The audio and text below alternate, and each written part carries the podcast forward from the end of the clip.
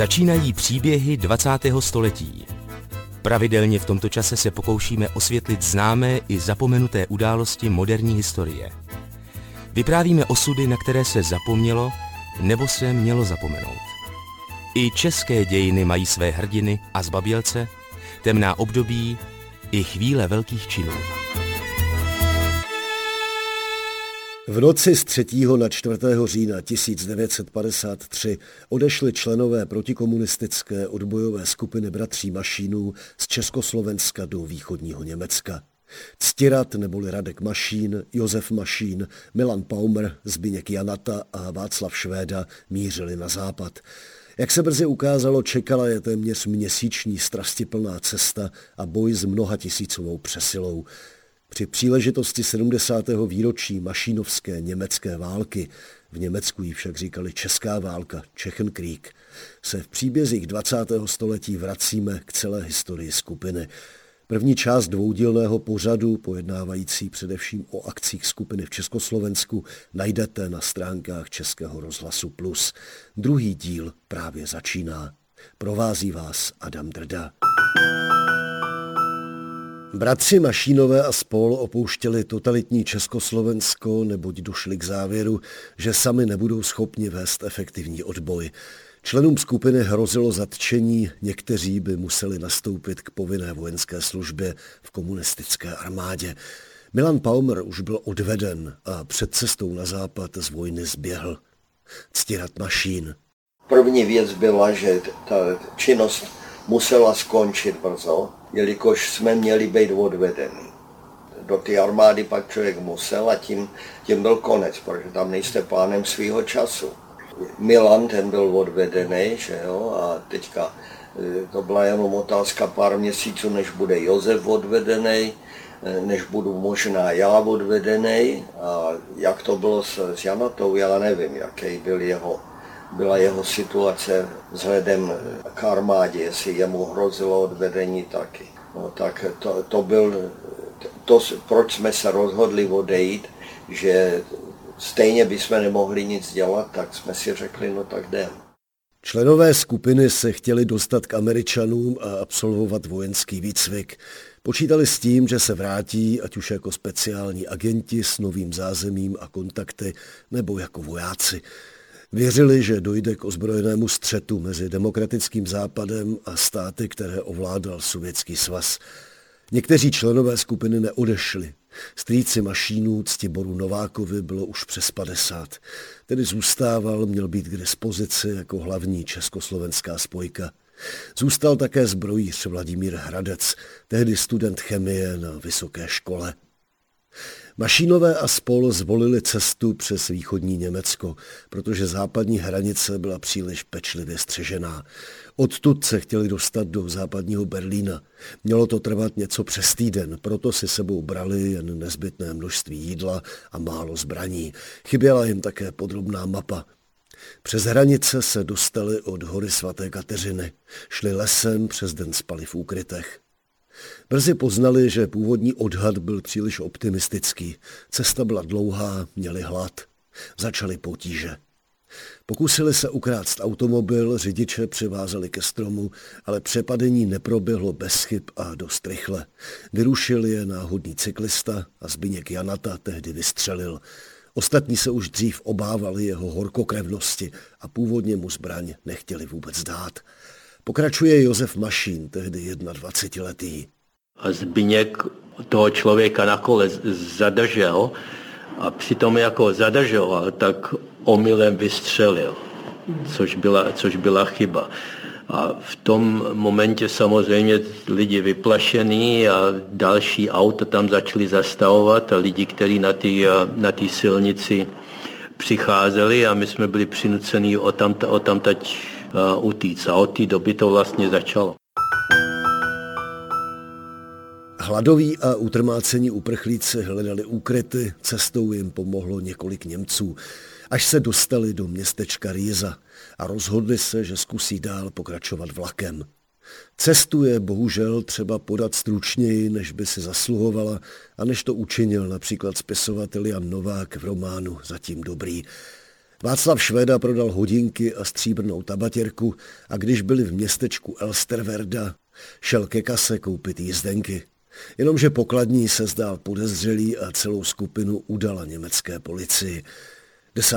října 1953 vystoupili uprchlíci na nádraží Ukro. To už němečtí policisté věděli, že hledají skupinu Čechů. Milan Paumer.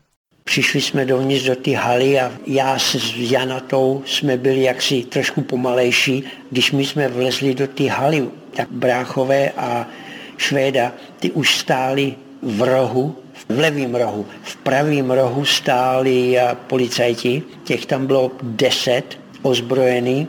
Měli tam nějakého toho velitele, pořád křičel na kluky mašinovi Hende hoch, Čeche, hende hoch, hende hoch.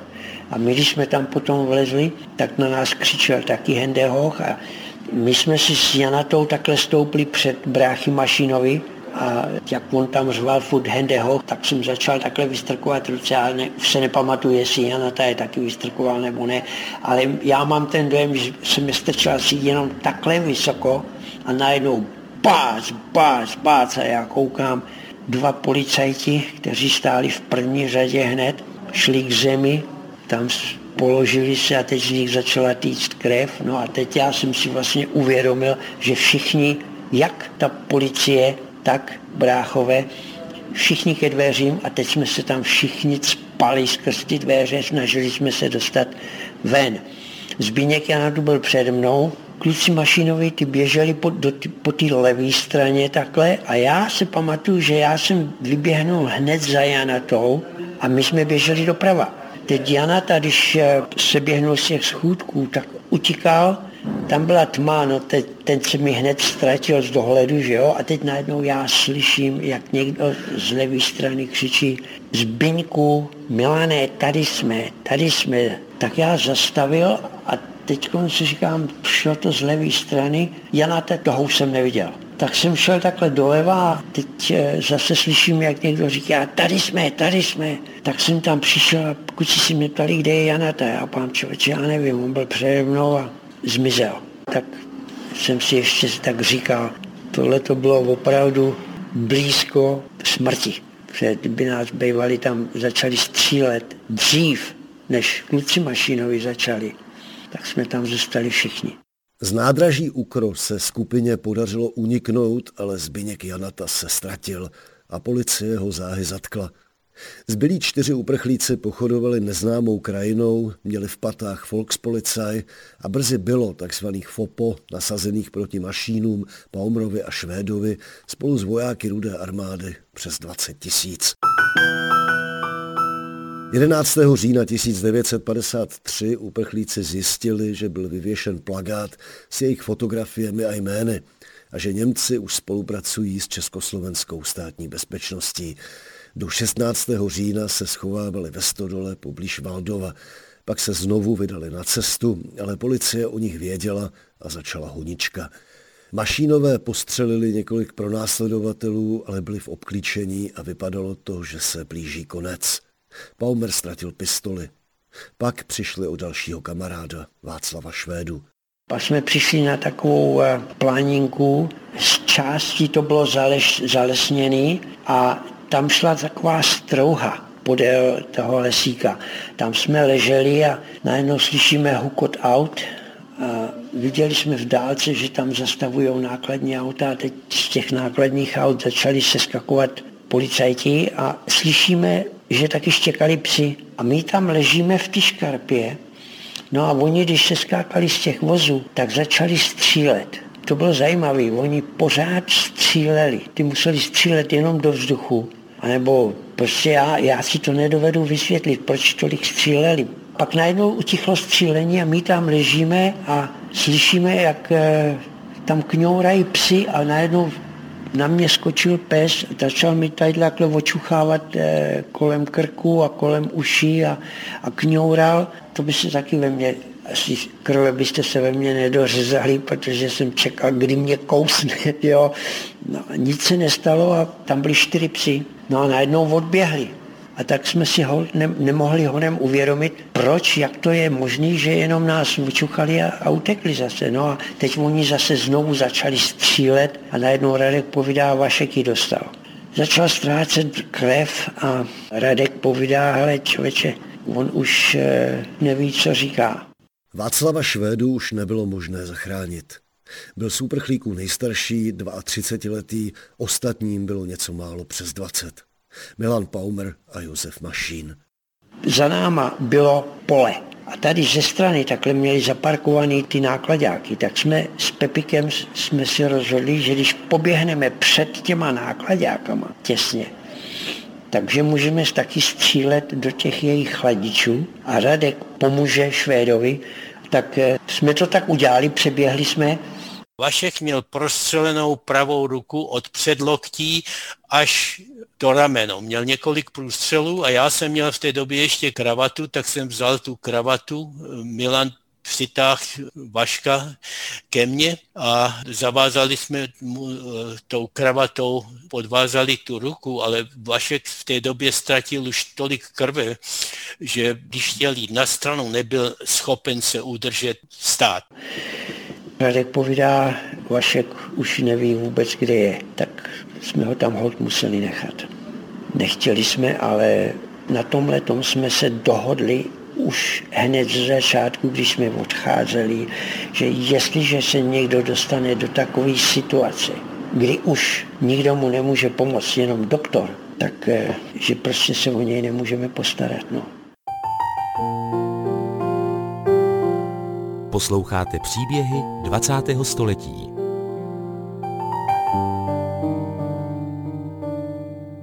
Václava Švédu našla německá policie a zaplatil za tu strašlivou smůlu životem. V Praze ho roku 1955 po tvrdých výsleších popravili. Stejně jako Zbyňka Janatu a strýce Mašínových Ctibora Nováka, ale k tomu se dostaneme později. Zbylí uprchlíci zatím mířili k trati, znovu se museli schovat a 18. října 1953 se ukrývali v jakémsi lesíku. Milan Paumer a Josef Mašín. Chtěli jsme si skočit na vlak, protože věděli jsme, že vlaky jezdějí do Berlína a hlavně, co tam vozejí, bylo brambory. Tomu se říkalo bramborový vlaky. Neměli jsme ani kompas, neměli jsme už ani mapu, to jsme všechno ztratili. A tak teď samozřejmě chodíme, postupujeme jenom v noci. A tak jsme taky přišli jednou na takovou eh, planinku, kde byl vykácený les a tam byly hromady udělané z větví. Oni, když pokáceli ty stromy, tak osek, osekávali eh, větve a dávali to na hromady. Tam jsme viděli, že tam je asi 8 hromad, tak jsme si vybrali tu největší. A tak eh, jsme si řekli, že, že se pod tím nějak skováme. Teď slyšíme, jak oni tam hulákají, jednou se tam ozvalo, Čechu, pojď ven, dostaneš facka. No, tak jsme se tomu jaksi smáli a oni se tam dohadovali, co s těma hromadama. Oni jak si měli takový tušení, že by byla možnost, že by jsme tam pod tím byli, ale nechtěli si jaksi e, se dát, tu, dát si tu práci rozebírat. To. A tak mluvili něco o střílení taky. No a Pepek ještě v té chvíli povídá, Ježíš, jestli začnou střílet tak a trefějí vás, tak nebrečte a nekřičte, aby nás neviděli, aby nás e, nenašli. No tak já jsem si myslel, že to je dobrá rada na zlato. A tak jsme tam leželi stichu, taky samozřejmě krve byste se ve mně nedořezali. Když oni přišli k těm haldám toho roští, tak ten velitel jim nařídil, aby ty haldy toho roští zvedli. Byly vzdálenost od nás, byla takových byli asi jeden metr, jeden a, jeden a půl metru, my jsme byli pod tím roští, my jsme mezi tím roští celý jejich osoby, uniformy viděli. a oni si několik z nich stouplo, kolem těch různých hald. Když přišli k naší haldě, tak ji zdvihali a my zdvihli do, určitý, do určité výšky, asi takových 15-20 cm od země a v tím prostorem jsme viděli jejich boty. To se jim zdálo být moc těžký, tak eh, nechali to spadnout na nás, zase, zase to, to roští dolů. Ten velitel jim nařídil, ať vyskočej na to, eh, ty hromady toho roští, ať na tom skáčou. Tak jeden nebo dva na to roští vyskočili a skákali nad našima hlavama. My jsme viděli jejich podrážky. Neuvěřitelná situace. Když dneska o tom myslím, tak si říkám, to je nemožné, to se nemohlo stát, ale tak to bylo, tak se to stalo. A najednou z ničeho nic někdo skočí na tu hromadu. A teď tam po té hromadě začne jako chodit a poskakovat na tom, pak se skočí a říká, ale si nordnu. Tak jsme si trochu oddechli a oni fakticky se zbalili a odešli. Bratři Mašínové zastřelili tři pronásledovatele, takže úsilí východoněmeckých policistů se ještě zvýšilo. V noci na 23. října opustili uprchlíci úkryt pod hromadou větví a vydali se k blízké vesnici, kde se znovu schovali, tentokrát ve Stodole. Zahrabaní v seně přečkali několik dnů, až do chvíle, kdy je našla hospodyně. Milan Paumer. My jsme přišli eh, do jedné vesnice, kde jsme si řekli, že se zahrabem někde do slámy nebo do sena. Jo. Na neštěstí jsme přišli do Stodoly, kde, bylo, kde byla sláma hrozná zima, v tom se nezahřejete. Tak jsme hned druhý den jsme tam teď odešli a přišli jsme do jiného hospodářství, kde měli stodolu a tam už bylo seno. Do toho jsme se zahrabali a tam jsme přespali eh, celou noc a celý den a pak příští den tam přišla selka a přišla tam s hráběma a chtěla si schrábnout nějaký seno tak ty, ty hrábě hodila takhle až nahoru, ale samozřejmě držela je v, v tu rukově, jo? a teď takhle táhla dolů. A já jsem to cítil, jak ty hrábě dopadly blízko mě, mý hlavy. Jsem si říkal, sakra, doufám, že už má dost cena. Ne. Přišla druhá rána, hodila to tam a to bylo přímo na, nahoře nad, nad mojí hlavou a když stáhla to seno, no tak jsme se na sebe dívali. A ona chudák, ta se tam vyděsila a pověděla, oh my god, oh my god, položila hrábě a hnala e, z, z stodoly ven. Tak jsme hned vylezli od tamtat a běželi jsme dovnitř za ní. A Radek mi povedal, hele, zůstaň tam venku v té stodole a dávej bacha, jestli nejdou nějaký policajti nebo něco, tak já jsem tam dával bacha a kluci šli dovnitř, pak se s tou babičkou a s tou její dcerou eh, tak se domluvili.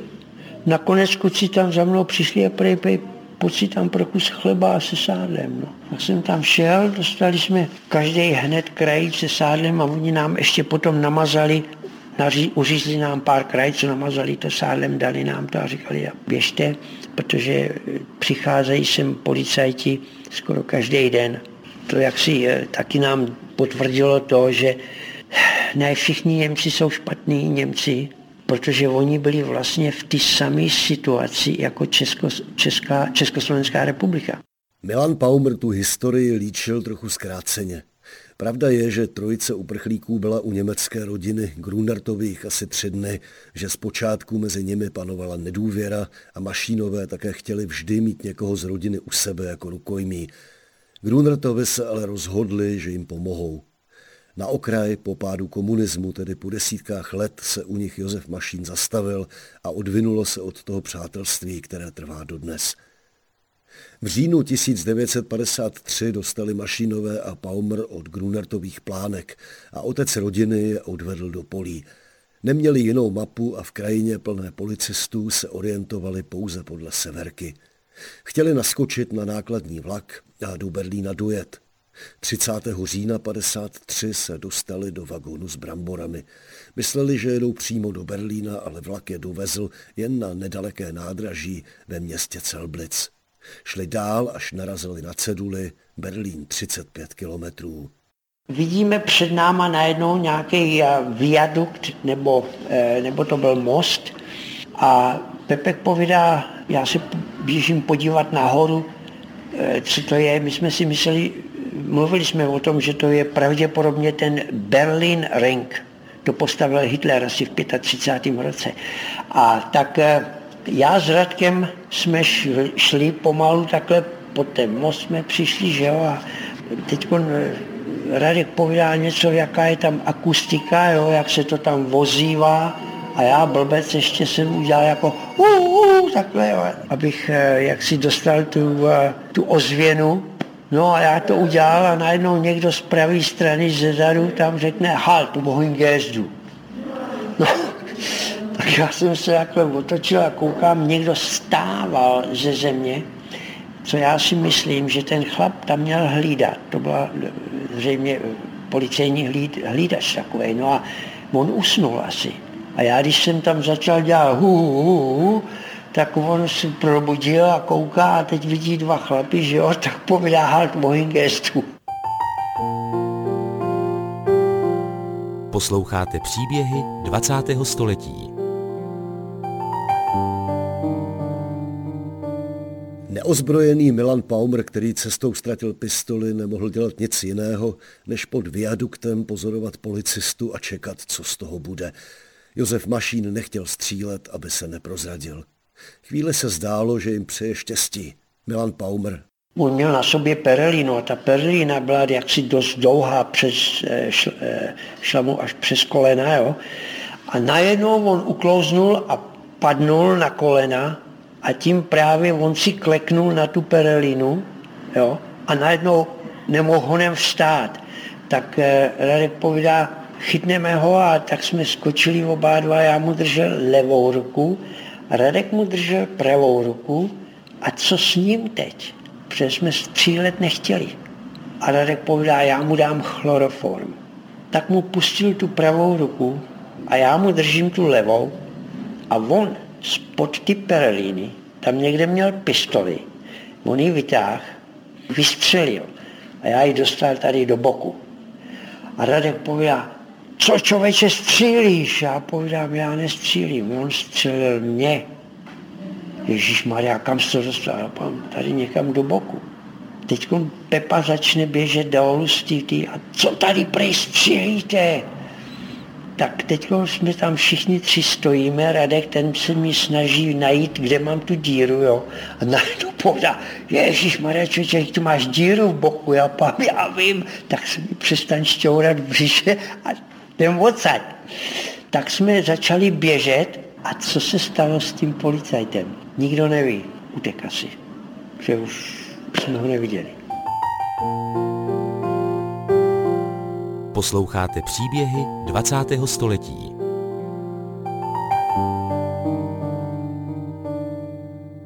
Milan Paumer nejdřív mohl běžet, ale jeho stav se rychle zhoršoval. Bratři Mašínové objevili v polích železniční stanici a když přijel vlak, pomohli Paumrovi na zadní nárazník osobního vagónu. Josef Mašín si sedl vedle něj. Ctirat si vlezl pod soupravu a držel se brzdních tyčí, ale ještě pořád to nebyl konec. Přijeli do stanice Málov, poslední před Berlínem. Pepa byl na té levé straně, tak se takhle dívá a povídá, člověče, to nástupiště je plný policajtů. No tak vlak zastavil a Pepa povídá, hleď, je jich tam moc, musíme se skočit. Tak jsme se skočili a on se ještě ptá Radka, hleď, pojď s náma, buď tě tady najdou. Ne, prej, to je dobrý, já tady ostanu, běžte, běžte. No tak já s Pepou jsme šli, skočili jsme přes příkup a byli jsme tam v Humnech, jo, ale šli jsme takových možná 100 metrů a najednou koukáme tam před náma, tam byly nějaký ubikace dřevěný. A co to bylo, tam byli rusáci. Ty právě pomáhali těm německým celníkům kontrolovat ty vlaky. Samozřejmě tam, eh, oni tam seděli, popíjeli asi hráli na harmoniku a zpívali. No a tak my jsme to prošli bez jakéhokoliv problému a tak jdeme, jdeme, jdeme, no ale mě už začínalo já už jsem začínal být eh, takovejhle s břichem a cítil jsem to, jak mi to tam šplouchá vevnitř. Nohy už mě taky nechtěly fungovat moc dobře. ale to už jsme v dálce viděli na obzoru světla. Tak povídáme, tohle to musí být Berlín, že jo? No, tak jsme šli a já nevím, co mě to tenkrát napadlo. No, měl jsem toho plný kecky, tak Pupkovi pám, hele, já si tady sednu a odpočinu si a ty běž a řekni jim tam, že tady máš kamarád a že, on tam budu, že tam budu za chvíli. Jo. Pepe se začal řechtat a povídá, tohle nemyslíš vážně, já pán, jo, jo, jo, já si, já si musím odpočinout. Tak on si takhle stoupne přede mě, šáhne do kapsy, vytáhne bouchačku a povídá, tak hele, chceš, abych ti to udělal já teď, anebo počkáš, až oni ti to udělají. Tak jdem. Tak jsem vstal a šli jsme zase, no. Dál šel Milan Paumer jen s Josefem Mašínem. Pod Stiradovi nebylo ani stopy. Dostali se až k americkému sektoru Berlína a tam byl teprve konec jejich cesty na západ.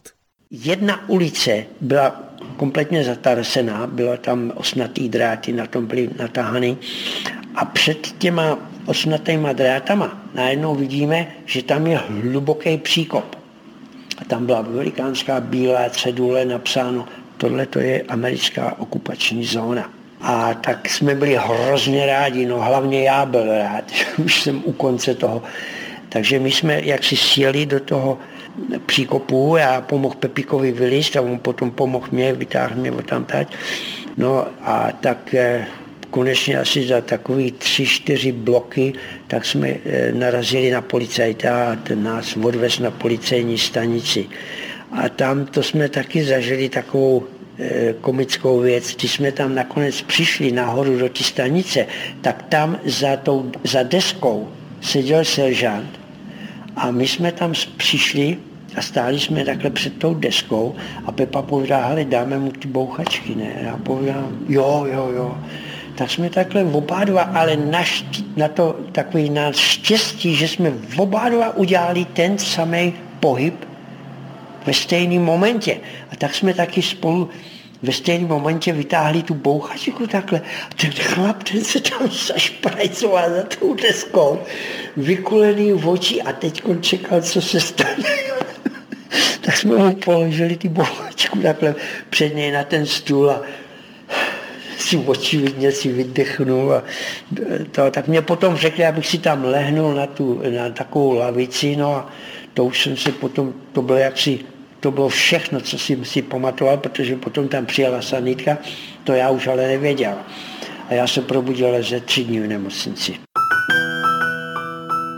Do Berlína šťastně dorazil také ctěrat mašín. Americká tajná služba nabídla bratrům a Paumrovi, že se mohou vrátit do Československa jako její agenti s falešnou identitou. Po delším rozvažování to odmítli. Podmínky, které jim CIC nabídla, jim připadaly příliš nebezpečné. Museli by přicházet do styku s často nedůvěryhodnými lidmi, kteří mohli spolupracovat nejen s Američany, ale i se státní bezpečností.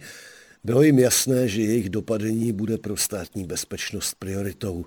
Konec konců jenom ve východním Německu zastřelili a postřelili několik policistů. Zatčení by po návratu do Československa zřejmě bylo otázkou velmi krátké doby. Mašínové nabídly američanům vlastní podmínky.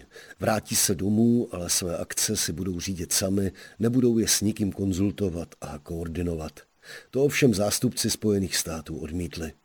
Ctirat mašín. Ten úplně původní úmysl bylo přejít e, do západního Německa, dostat tam nějaký výcvik a přijít zpátky jako partizáni, diverzanti, špioni nebo něco takového. Se čekalo, že, jo, že válka začne každou chvilku, a nebo se připojit k americké armádě. Ta, ale původ, vůbec původní bylo, my jsme tam chtěli hned jít zpátky a založit tam nějakou eh, podvratnou organizaci. Takovou. To padlo, protože američani zrovna krátce předtím přestali dělat to vysazování z letadel. Tak oni chtěli, za prvé chtěli, aby jsme tam šli pěšky, a za druhý chtěli, nepřijmuli ten náš způsob organizace, jak jsme my to chtěli zavíst. No. že jo, budou nějaký výzvědný americký služby, nějaký kluci vykládat, jak, si, jak to chtějí dělat, to neexistuje. Že jo? Ta služba, každá má svoji určitý zkušenosti a pravidla, buď to se to dělá podle jejich pravidel, anebo ne. Že jo? No ale my jsme to chtěli zařídit tak, aby to neohrozilo, nebo co nejméně, aby se vyloučilo ohrožení těch lidí, který eh, my tam kontaktujeme. No, tak to bylo nepřijatelné pro ně. A potom my jsme si vymínili, že, nás, že tam půjdeme zpátky jedině, když nás tam vyhodí z letadla. Protože jít pěšky, eh, to bylo strašně riskantní. Když ten agent je, měl přejít pěšky tu hranici, tak někdo na té západní straně věděl přesně, v kterém místě bude přecházet. No a jestli eh, podal zprávu STB, no tak už tam na vás čekali. Bratři Mašínové s Milanem Paumerem pak ještě žádali, aby jim američané pomohli vrátit se zpátky do východního Německa, aby mohli osvobodit Václava Švédu z nemocnice. Ale takový plán připadal důstojníkům CIC šílený. Rozhodli se tedy, že vstoupí do americké armády. Josef Mašín. My jsme neutíkali, aby jsme, jsme si zlepšili uh, hospodářský náš život. Náš účel byl odejít, abychom se mohli, se mohli vrátit a bojovat proti, proti komunismu. Proto když jsme dorazili do Berlína, tak jsme se přihlásili okamžitě, ne okamžitě, za měsíc jsme se přihlásili do armády, kde můj bratr a já jsme strávili přes pět let. Do armády rukoval také Milan Paumer. On i bratři prý tehdy ještě pořád věřili, že dojde k ozbrojenému konfliktu mezi demokratickým západem a totalitním sovětským blokem. Probíhala však jen studená válka. Po pěti letech z armády odešli a začali si budovat civilní existenci. Tak tedy skončil útěk pěti mužů, z nichž do cíle dospěli jen tři. Josef Mašín žije ve Spojených státech amerických. Ctirat Mašín zemřel v srpnu 2011. Zatímco bratři se do Čech vrátit nechtěli, dotčeni mimo jiné tím, s jakou lehkostí se tu o nich mluvilo jako o vrazích, Milan Paumer se po pádu komunismu přestěhoval z Ameriky do rodných Poděbrat, kde také v červenci 2010 umřel. Posloucháte příběhy 20. století.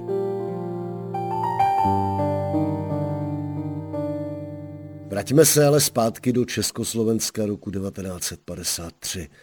Co se vlastně po útěku bratří Mašínů dělo? Státní bezpečnost samozřejmě znala identitu uprchlíků. Policie držela a vyslýchala Václava Švédu a Zbyňka Janatu a brzy se začalo zatýkat také v rodinách všech členů skupiny. Lze mluvit o rozsáhlé a kruté pomstě. Sestra bratří Mašínů Zdena se narodila roku 1933 v Praze.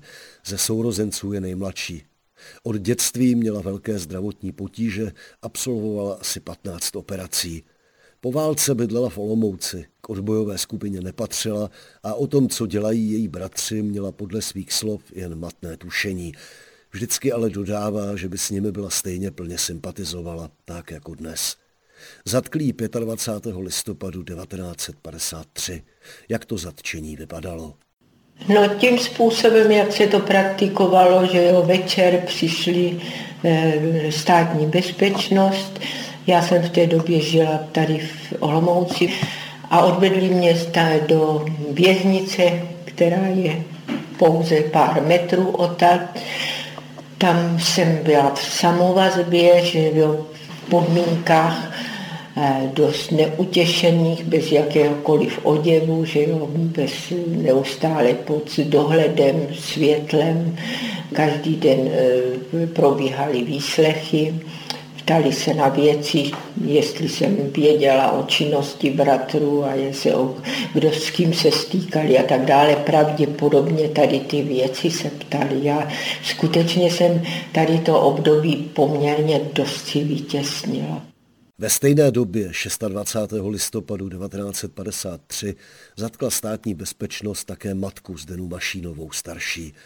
Byla těžce nemocná, měla rakovinu. V letech 1950 až 53 prodělala několik operací. Státní bezpečnost ji také po jednom z lékařských zákroků sebrala v nemocnici, kde ji ještě v obvazech vytáhli z postele a převezli do cely. Zbrojíře skupiny 22-letého studenta a hudebníka Vladimíra Hradce sebrali komunističtí tajní 25. listopadu na tramvajové zastávce v Praze na Letné. Ta stanice tramvaje tam do dneška je trošku hezčí, než byla tehdy. Tehdy tam byl jenom sloupek. Posadil jsem si e, saxofon na zem a čekal jsem na tramvaj. Vyjel Tudor, auto. Když mě tam zahlídli samozřejmě, tak otočili, přijeli až těsně přede mě, vyskočili z toho dva policajti a jeden z jedné strany, druhý z druhé strany, chytli mě za ruce a říkají mi, jste začen, my jsme z ministerstva vnitra, tamhle z té budovy z kachlikárny. Otevřeli dveře, že jo, saxofon si, nebo ten, tu, tu, tu, my si říkali saxofon nebo krabici, to si položte na, na klin, okamžitě mi dali přes oči roušku, abych nic neviděl, no a někam, ně, někam teda odjížděli. Je mi záhadou, kde k tomu, kde k těm povídáním, o kterých mluvili, kde k tomu došli, nebo co je k tomu vedlo, nebo kde to zjistili, protože říkají, co máte v tom pouzdře? Kulomet? Říkám, ne, saxofon. No to uvidíme, až přijedeme, až přijedeme na, na, na stanici nebo něco takového a tam se dovnitř podíváme.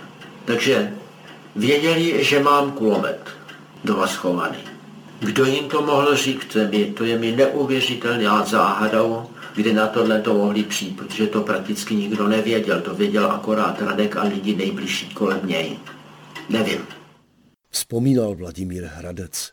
Státní bezpečnost v krátké době pozatýkala celou jeho rodinu.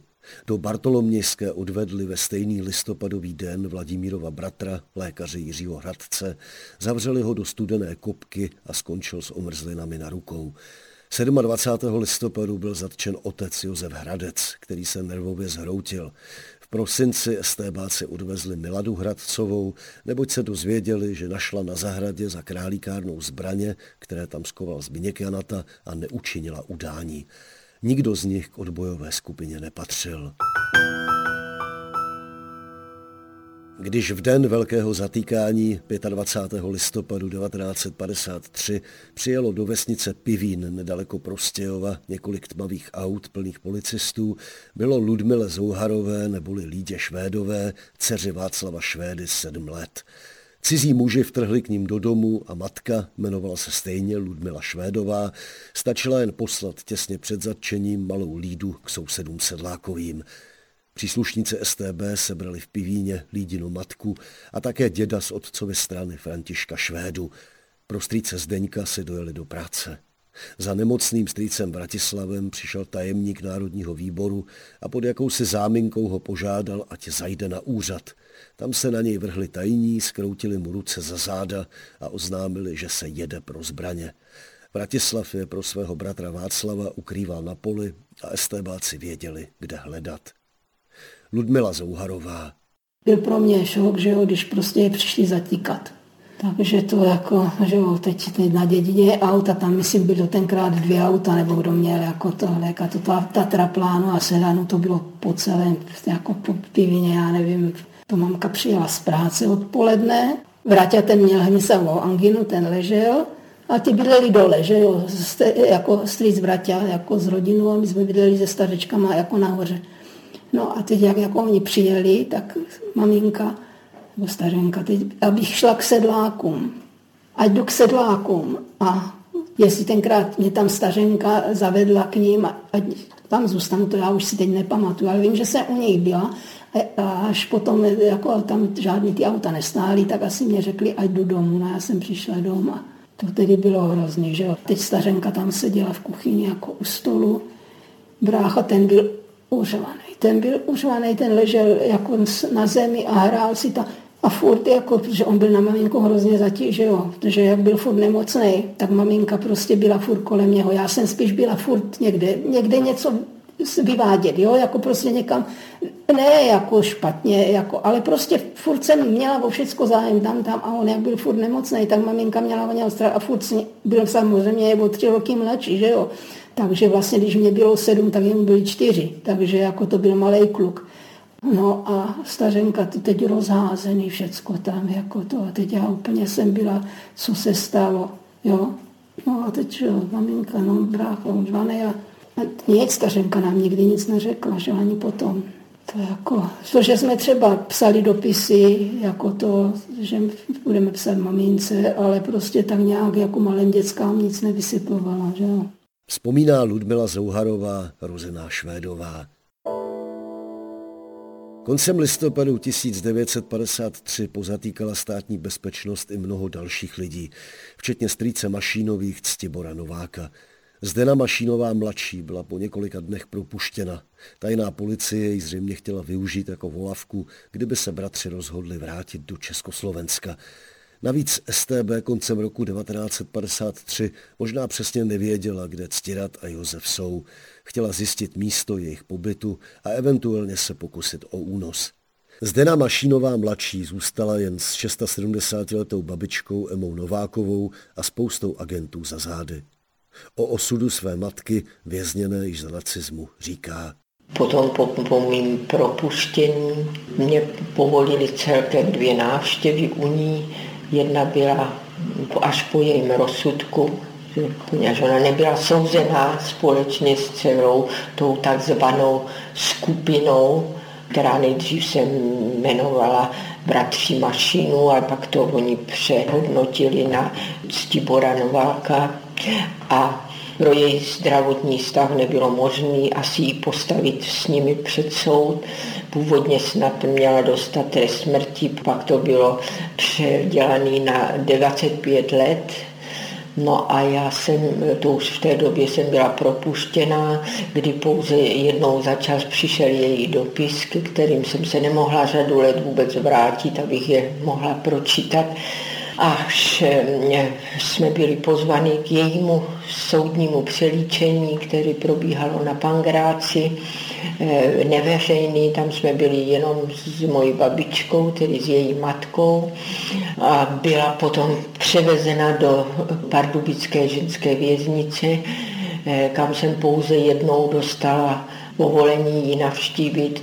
Velice podobně to bylo jako před x lety za nacistů na Pangráci za drátěnou clonou. Ona byla ve velmi špatném stavu a celá ta návštěva trvala necelých pět minut. Přestože já jsem tam cestovala skoro celý den z Moravy, takže potom jsme žádali s, s babičkou o milost tehdejšího zápotockého prezidenta takzvaného a protože ona taky matka byla eh, v Terezíně nějakou dobu spolu s jeho ženou vězněná a bylo nám odpovězeno, že je nepřevychovatelná, takže se eh, amnestie nemůže konat, že nebude propuštěná. Až teprve mm, za asi půl roku jsem dostala poslední návštěvu na Pangrác, kde už ona nemohla se pohybovat, takže ji donesli do nějaký takový kopky na nosítkách eh, v, velice zbědovaném stavu, eh, kde za eh, přítomnosti Bachařů jsme s ní promluvili pár slov. Zdena Mašínová starší byla odsouzena za údajnou velezradu a vyzvědačství 3. června 1955. Komunistický aparát ji nechal operovat ve vojenské nemocnici, ale podle všeho jen proto, aby byla schopna zúčastnit se soudního jednání. Zemřela ve vězení 12. června 1956.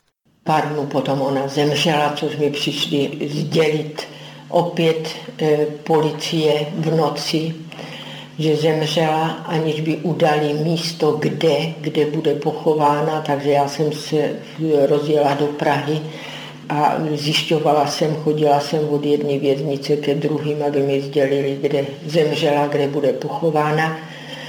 Už teprve na policejní stanici, kam mě někdo poslal, ať se jdu zeptat na policejní stanici ve Venské ulici. a tam po dlouhé době čekání nakonec jeden policajt mě potajmu víceméně řekl, ať jdu do Ďáblic za hrobníkem se zeptat, kdy tam byla převezená.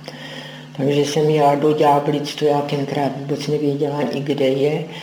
A tam ho za úplatek hrobník mi sdělil, že byla bezrakve pochována v hrobě s 32 dětma, kteří zemřeli ženám na pangrádské věznici v té době.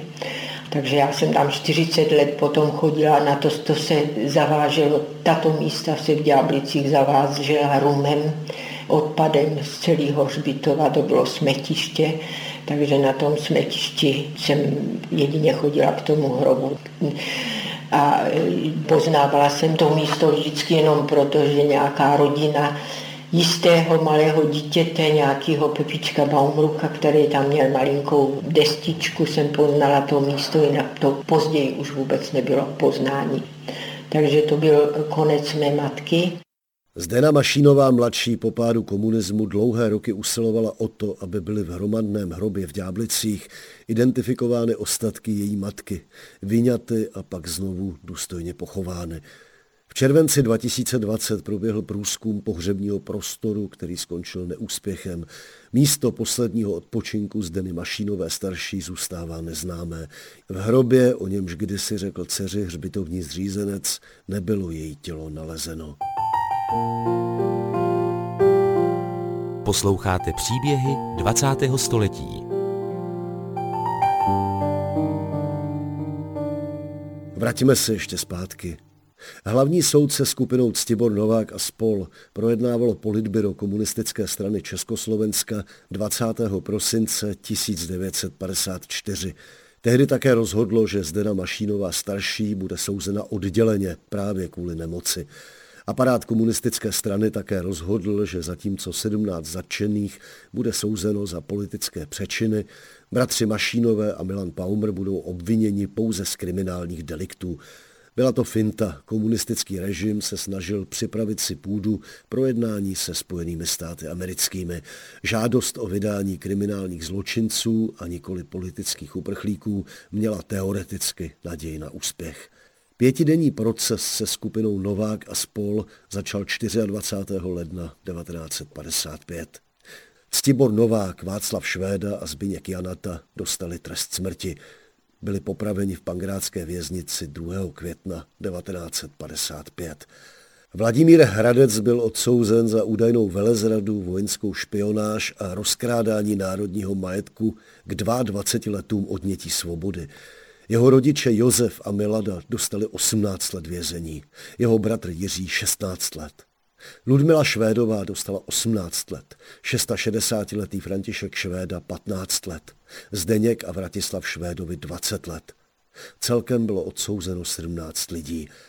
Nemá smysl říkat, za co přesně byl kdo z velezrádců a záškodníků trestán, protože na tom, co obvinění v souvislosti se skupinou skutečně dělali nebo nedělali, ve vykonstruovaném procesu nezáleželo.